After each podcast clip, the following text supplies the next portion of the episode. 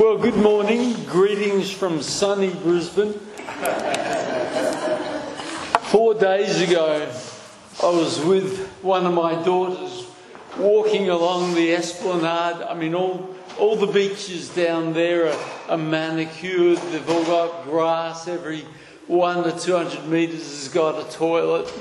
And, and it's, it was great. The sun was shining. I was in shorts and uh, thongs and a t-shirt, watching a myriad of millions of uh, little crabs, the, the little soldier crabs coming up from the sand and wherever you'd walk. But it was sunny, it was warm. But here, I've been spending time at a, a family of uh, John and Helen Rance a little bit, and I was. It was just so cold, so cold. But we're here now and it's good.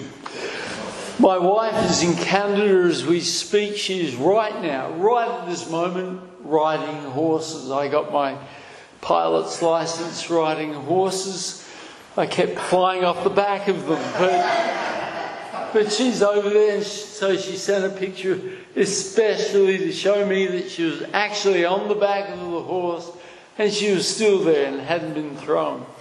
So, you know, it's yeah, we're, we're scattered everywhere. While she's over there with uh, Shanae, I'm down here in Adelaide catching up with family and friends.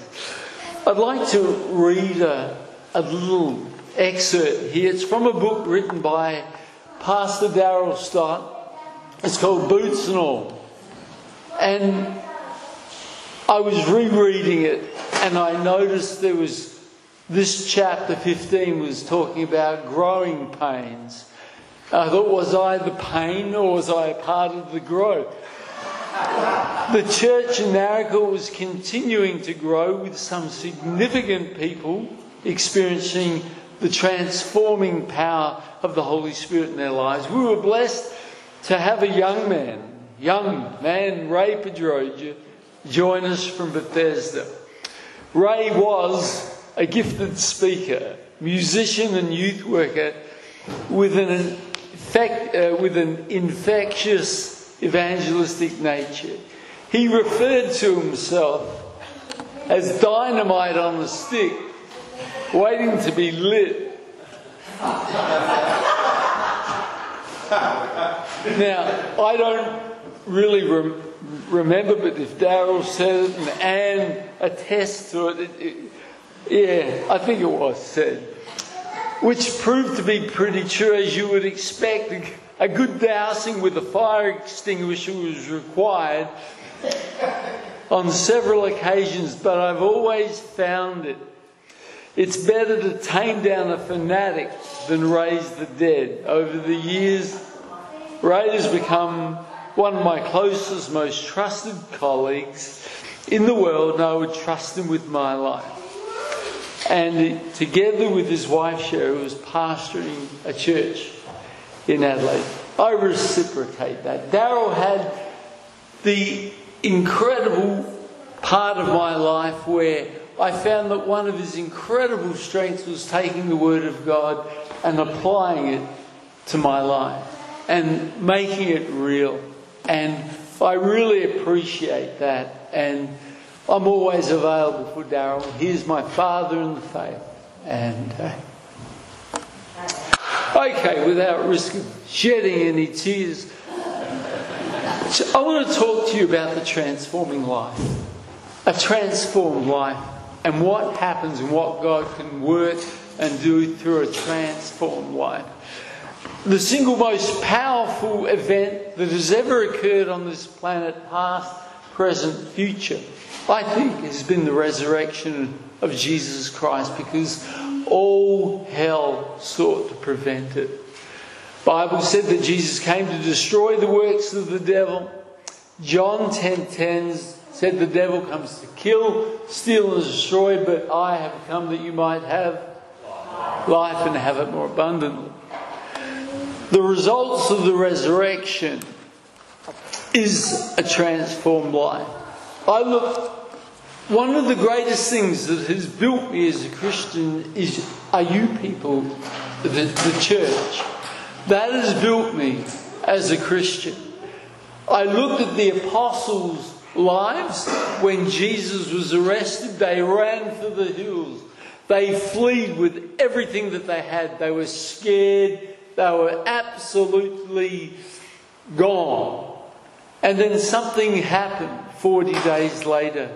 They didn't struggle with stuff that I would struggle with, that we would struggle with.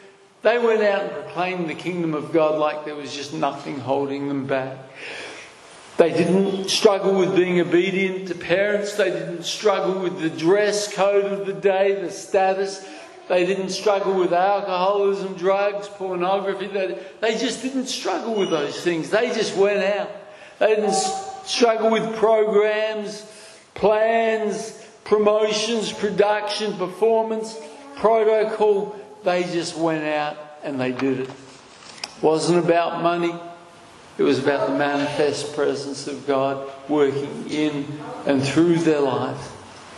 It, it wasn't about hyping it up, it was about the Holy Spirit. It was more about the kingdom of God than the culture of the day. And boy, the culture of today stands against a lot of things God's people are doing. I want to talk to you today about what happens when you're divinely interrupted by God. What happens when you say, God, what do you want me to do? What do I do now? Where do I go here? I've been alive a lot longer than what I'm going to be, I think. I'm just wondering, God, what do you want me to do? What do you want me to be? I was drawn to this story that is about describing a person. There's about 21.33 words in three of the Gospels about this guy we're going to look at. Um, I'll read Matthew 27, 26 to 34. So Pilate released Barabbas to them. He ordered Jesus to be flogged with a lead tipped whip, then turned over to the Roman soldiers to crucify him. Some of the governor's soldiers took Jesus into their headquarters and called out the entire battalion, a thousand men they stripped him, put a scarlet robe on him, and they made him a, a crown of long, sharp thorns, put it on his head. They placed a stick in his right hand as a scepter. And they knelt before him in mockery, yelling, Hail, King of the Jews! They spit on him, they grabbed the stick and beat him on the head. And that was continuously beating him. That, that was the uh, emphasis in the Hebrew. A thousand men continually beating on Christ. When they finally tired of mocking him, there was a game they used to play. It was called Kill the King. And what they would do is they'd do that. They'd put a crown of thorns on a prisoner's head and then they would just beat him. And they would throw lots to see who was going to kill him. So sometimes that prisoner never meant got to, got to the crucifixion. He was killed because that's what they did. But Jesus was a political prisoner and he was going to have to die on the cross. Yeah. So when they finally tired of mocking him, they took off his robe and they put his own clothes on him again. They led him away to be crucified. As they were on their way, they came across a man, Simon, who was from Cyrene, and they forced him to carry Jesus' cross. So they went out to a place of Golgotha, which means the skull hill. Mark 15 is a shorter version, but it said they forced this guy who was coming in from the country to carry Jesus' cross. And in Luke, a very short account where they again said they forced him to carry the cross. We all watched the, the coronation of Charles III as as Brendan just explained, some people are born into notoriety. Some people are just known. The Windsors are born into notoriety. Some of the kids didn't, don't have a choice. I've been to Kensington Palace, I've been to Buckingham Palace, and even I was looking at the windows thinking, did I see a hand? I mean, Some people are born that way. They're born into Rockefellers in America, the Packers, the Hiltons. Some people rise to notoriety in politics, the arts, sports. Uh, they make a discovery and they rise to notoriety, a social contribution, influence, war. They put their life on the line and they sacrifice time and effort, action or words, and they rise to notoriety. Some people have notoriety thrust upon them. They didn't necessarily want it. They didn't put themselves in the position to uh, be famous. They, they'd rather be on the sidelines barracking, you know. And they're what I call the reluctant heroes. And uh, they'll save a person, they'll do some community work, and, and they're interviewed, and they get they get here and they get interviewed by the uh, yeah, by the reporter, and they, they say oh, it's just what someone would do, you know. And then you get get a person who's interviewed, and this person has jumped from a considerable height into the raging sea and pulled people out of the raging sea, and they interview him, and he He's a rough guy, and he says, I don't know, I found myself in there. Someone pushed me, and I was into the sea, so I thought I was going to pull some people out there. Someone pushed me. I think this guy, Simon of Cyrene, that bore Jesus' cross, was a guy like that. So I gave it some time, some study. He was from North Africa, which is called today Libya. And from a, a town of Cyrene. It was a Greek settled culture. Um, it was settled by Alexander the Great, Hellenistic Greek, advanced, they were learned, culture, tradition. And this guy, if this guy travelled from Libya to Jerusalem, it would have been a 12 to 1300 journey because people's lifespans weren't too long in the, you know, people lived to about 35 to 45 years of age. John lived to something like 90, extraordinary. And it would have been a trip of a lifetime. I love getting the black and white of Scripture and colouring it in.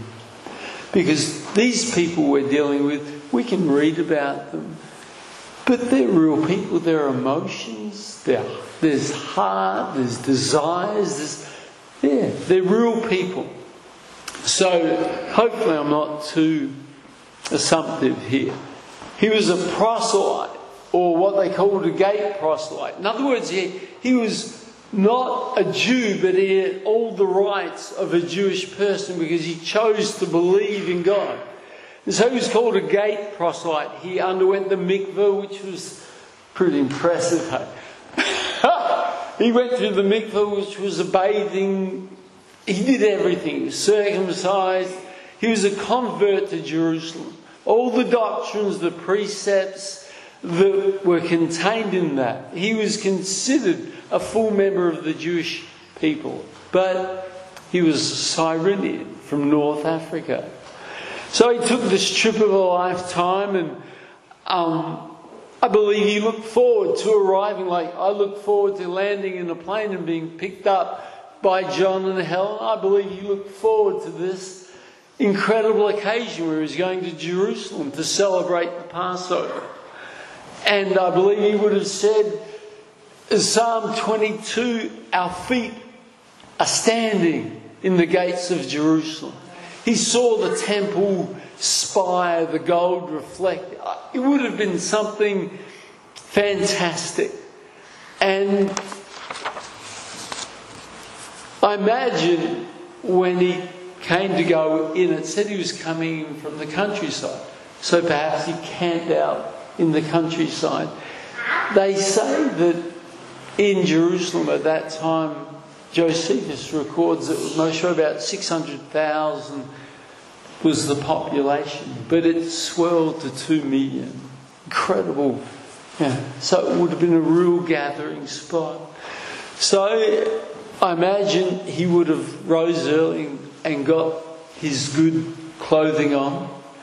And um, came in from the country with thousands of others. And he encountered this procession, this traffic jam. And he looked down, he saw soldiers, he saw temple guards, he saw crying women, Jewish religious leaders. There was a lot of noise. And uh, I don't know, he could have been curious, he could have been um, inquisitive, maybe a little bit nosy, and, and pushed to the front. And I thought, what did he see? He would have seen most probably three men bearing the cross beams of the cross across the, the, the shoulders. Um, most probably he looked at two of the guys. They looked like normal men, but what an unimaginable sight was the third man. He'd been absolutely brutalized. Beard had been plucked from his face. He had strips of skin hanging off of him. His, he was beaten beyond recognition, the Bible says. It prophesied that he was beaten. Isaiah 52 14 said, They were astonished that he was marred more than any man. Ripped, beaten, teeth knocked out.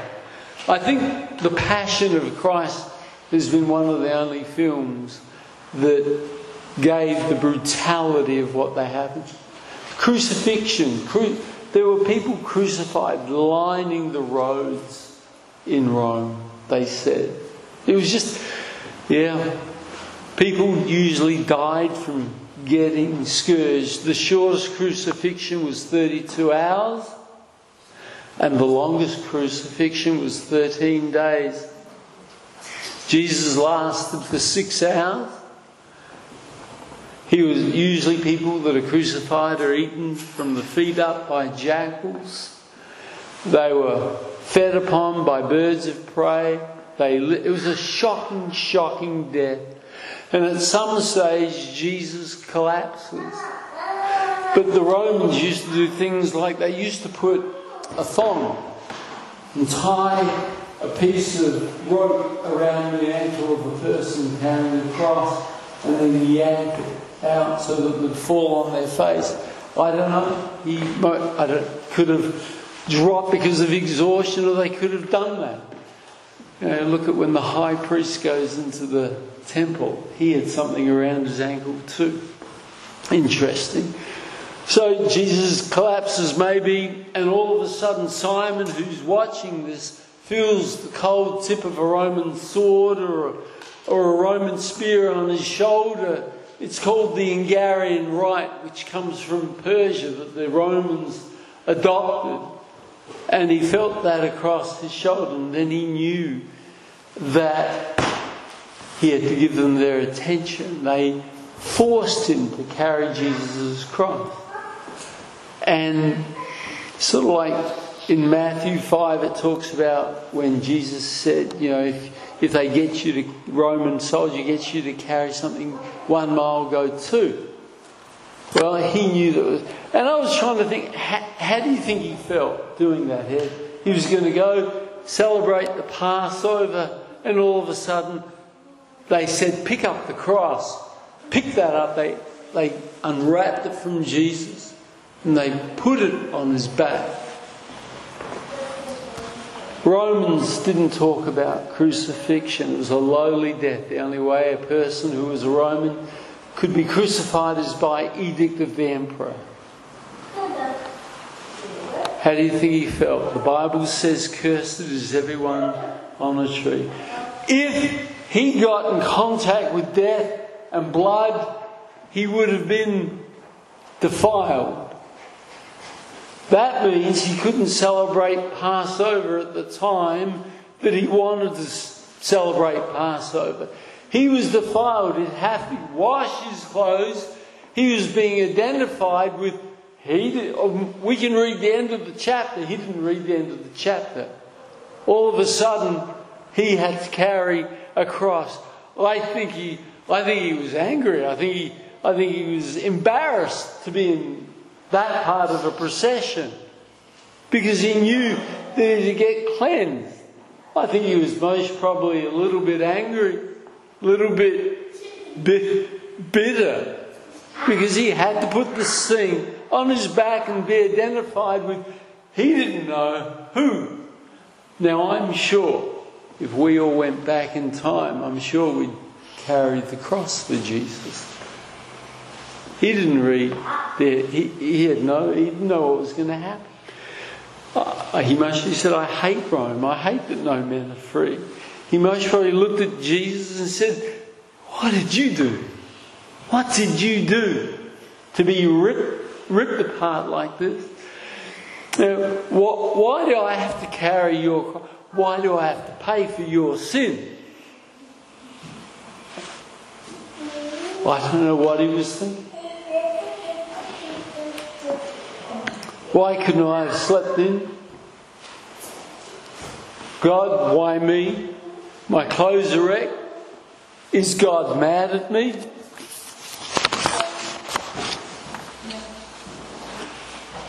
How opposite of the truth that was. God brought this man all the way from Libya, North Africa, to bear the cross of his son. He didn't come for what he thought he'd do. He didn't read the book. He didn't know he was going to do something he dreaded to do.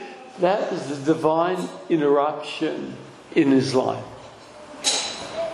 He, he was in the place, but he, he didn't know he was going to do that. Most of us want to do what God wants us to do. I'm desperate to do what God wants me to do. I know I've got to be a good father. I know I've got to be a good friend. I know I've got to be a good grandpa. Yeah, I know that. But I'm in a place where I'm saying, God, what am I going to do next? What do you want me to do next? And, and God gave me and showed me what He wants me to, to do next in, in my general calling, in my general, general ministry. You see, I, I have uh, Parkinson's. But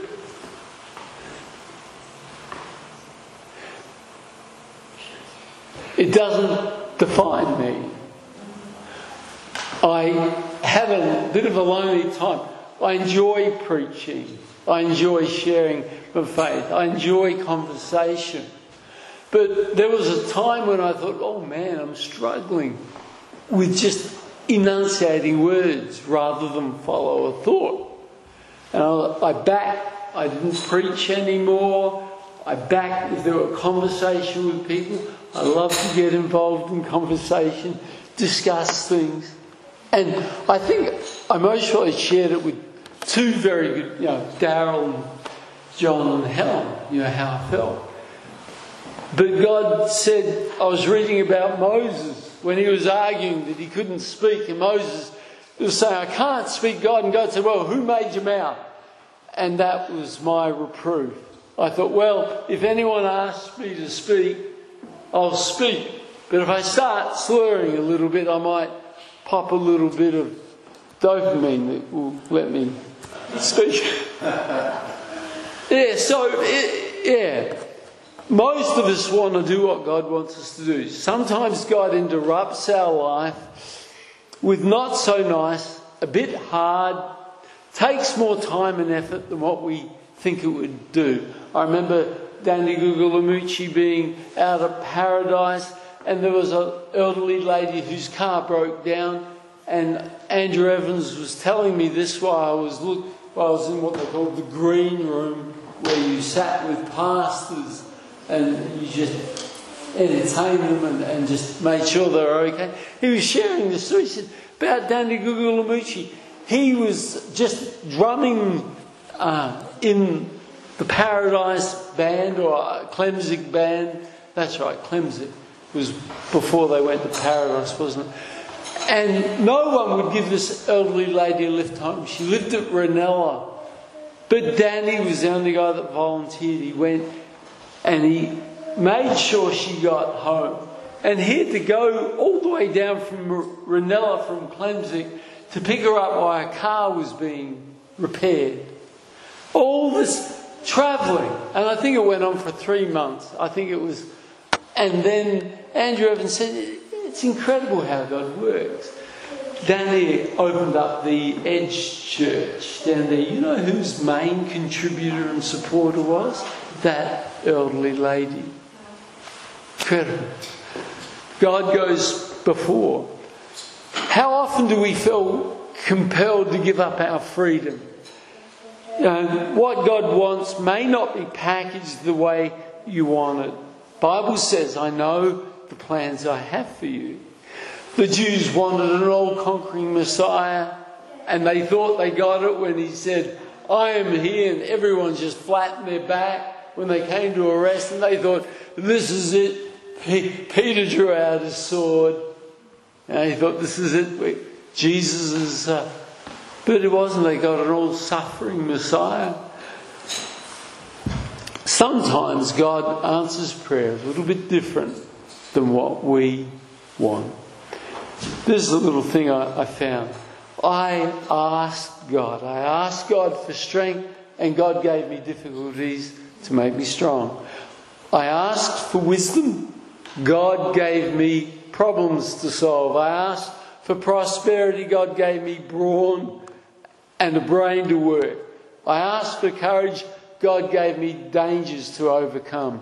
I asked for patience, and He gave me situations where I was forced to wait. I asked for love, God gave me troubled people to help. I asked for favours, God gave me opportunities. I received nothing I wanted, I received everything I needed. My prayer has been answered. Simon came to celebrate the Passover, now he came face to face with the Passover lamb. He got closer than Moses ever got. He got closer than any of the priests in the temple. Closer than Peter got, but he didn't perceive it.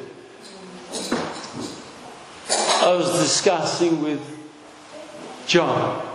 I, I said there was most probably one other person that got a little bit closer than he got. And we, we came up with the thief on the cross. Because there were two thieves on the cross, wasn't there? They both railed both blasphemed Jesus off the cross, but one of them made the decision about God. He said, Well, we deserve to be up here. There was a, I mean, they're, they're both nailed to the cross, equal side, equal distance from Jesus. They heard what Jesus said. But one of them believed and said, He said, Lord. He acknowledged him as Lord. The Bible says if you believe in your heart, you know, that he is Lord, confess with your mouth, you'll be saved. He said, Lord, remember me when you come into your kingdom. And Jesus said, This day you'll be with me in paradise. Perhaps he got a closer look at Jesus because he realized something. Perhaps he was the first trophy of salvation post crucifixion that came into the temple. He couldn't take communion, he couldn't commit his life to the Lord because he was going to die. He didn't have a life to commit to Jesus because he was going to die. He couldn't take communion, he couldn't be baptized into the church. He had absolutely nothing. Perhaps he was a little bit closer than Simon was. But, yeah. So, jury's still out on that one. I'm just, think about it. Incredible, isn't it? And one day, this is going to be the last Gentile to be saved, and God's going to wrap things up. The church age is going to be over. And that last person is going to come and get, get saved, and we'll be gone. What happened? what happened in route between Simon and Jesus Christ? Did he hear a thank you in his heart? Did he catch his eyes? Did he see beneath Jesus' swollen, bloody, wrecked face majesty, wonder? power? I don't know. But he had a divine encounter because he put himself in the place. I got to believe that he came to Calvary and he stayed and heard what Christ said. You know, Father, I forgive them. They know what know not what they're doing. He didn't say that once because the Hebrew the Hebrew thing is he said it over and over and over again while he was on the cross. The tense was continuous. But the rest of the thing, I'm thirsty to tell thy father, I give my. I have to think he thought I'm more bitter about. I'm more bitter about carrying that cross than his being nailed to it. He's more forgiving to the ones nailing him on the cross than I was to the ones that made me carry it. How long do you think he stayed? I have to believe he witnessed the resurrection, the upper room, Pentecost, peace, Peter's speech. Why? Because he was in Mark 15, it said Simon is the father of Alexander and Rufus. They are Greek names. Josephus says and noted that they were known by the church. That's why I'm assuming so much. Because just, just imagine when he came home to tell his wife what happened.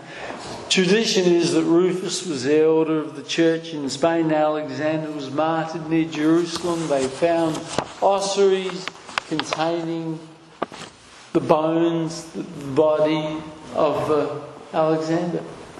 Incredible story. So known to the church.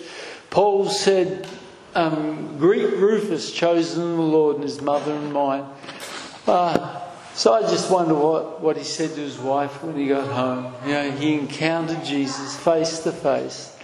Um, I reckon he told his kids over, over and over. Every communion, every they impelled me to carry his cross. I watched them die for the sins of the world. I, I reckon every Easter, every, it was special. And you know something? Simon is not entitled to anything, anything that God won't give us. Blessed are those who believe without seeing me. Do you think we would have carried Jesus' cross? Well, there's plenty of cross to go around now, isn't there? Plenty of cross. Everywhere, everywhere you go, there are people hurting, aching. If you go out at the beginning of the day, say, I want to be there for people, God will give you opportunities for divine interruptions. If any man will come after me, let him deny himself, take up his cross, and follow me. Divine interruptions lead to divine encounters, lead to a divine adventure in life. If you need God to divinely interrupt your life, God steps back and lets us sometimes take the initiative to pray, to be in that place. I want to finish with just a little bit of a quick testimony of a guy who was going through that. He wondered back in Accelerate Church, he wondered what he could do for God. He loved cars. He pastored the youth, nothing much, much was happening with the youth. He loved his car. So what he did is he said, God, what can I do? I want to lead people to the Lord. And God said, have a car meet at the church. We had we had, this is Accelerate Church. I don't know if you can see it, but there's a big car park. He opened it up for a car meet. Ten cars came, hot cars, done up cars, you know, Fairlanes. Yeah, the,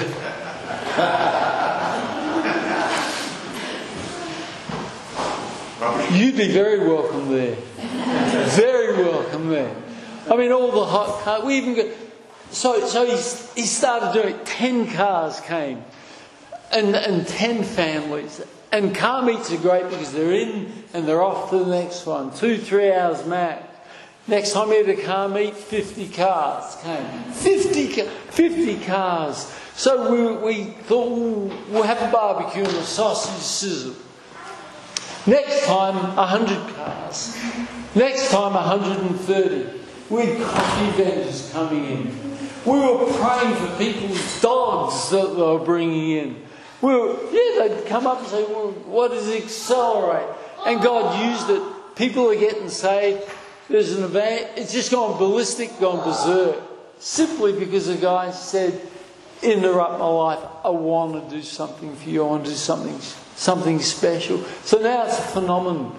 Any church, so other churches are saying, What are you doing there? So other churches in other areas got a car park, people come, and they're rough and ready. I mean, praying for uh, this big, the big people up there, they got tattoos.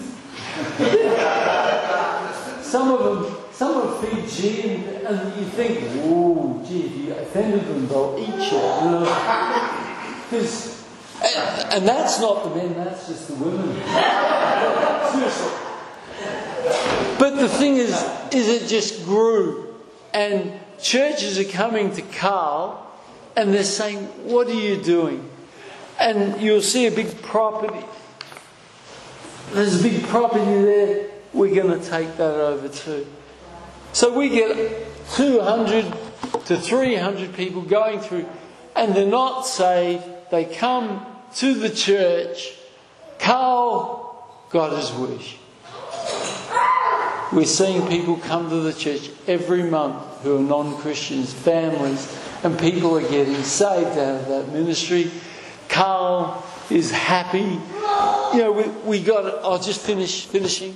We got, we got a car there which was used on the. Has everyone ever seen Vin Diesel in that uh, know, big cars?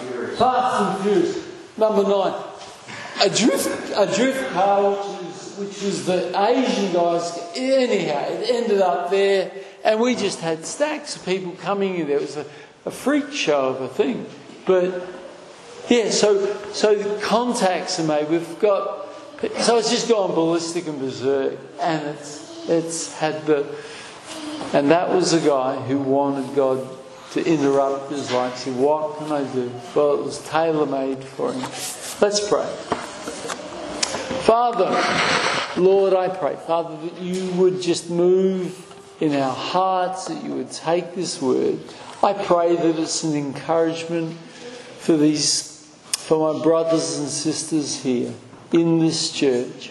Father, Lord, that you would give divine interruptions in people's lives. Father, it might not seem to be the thing that we want to do, but Father, sometimes it's hard, but God, you want to bless us, you want to bless the work of our hands, and whatever we do, we do it unto you, Father. I pray, God, that you would just bless, Father, that you would increase in this place. In Jesus' name. Amen. Amen.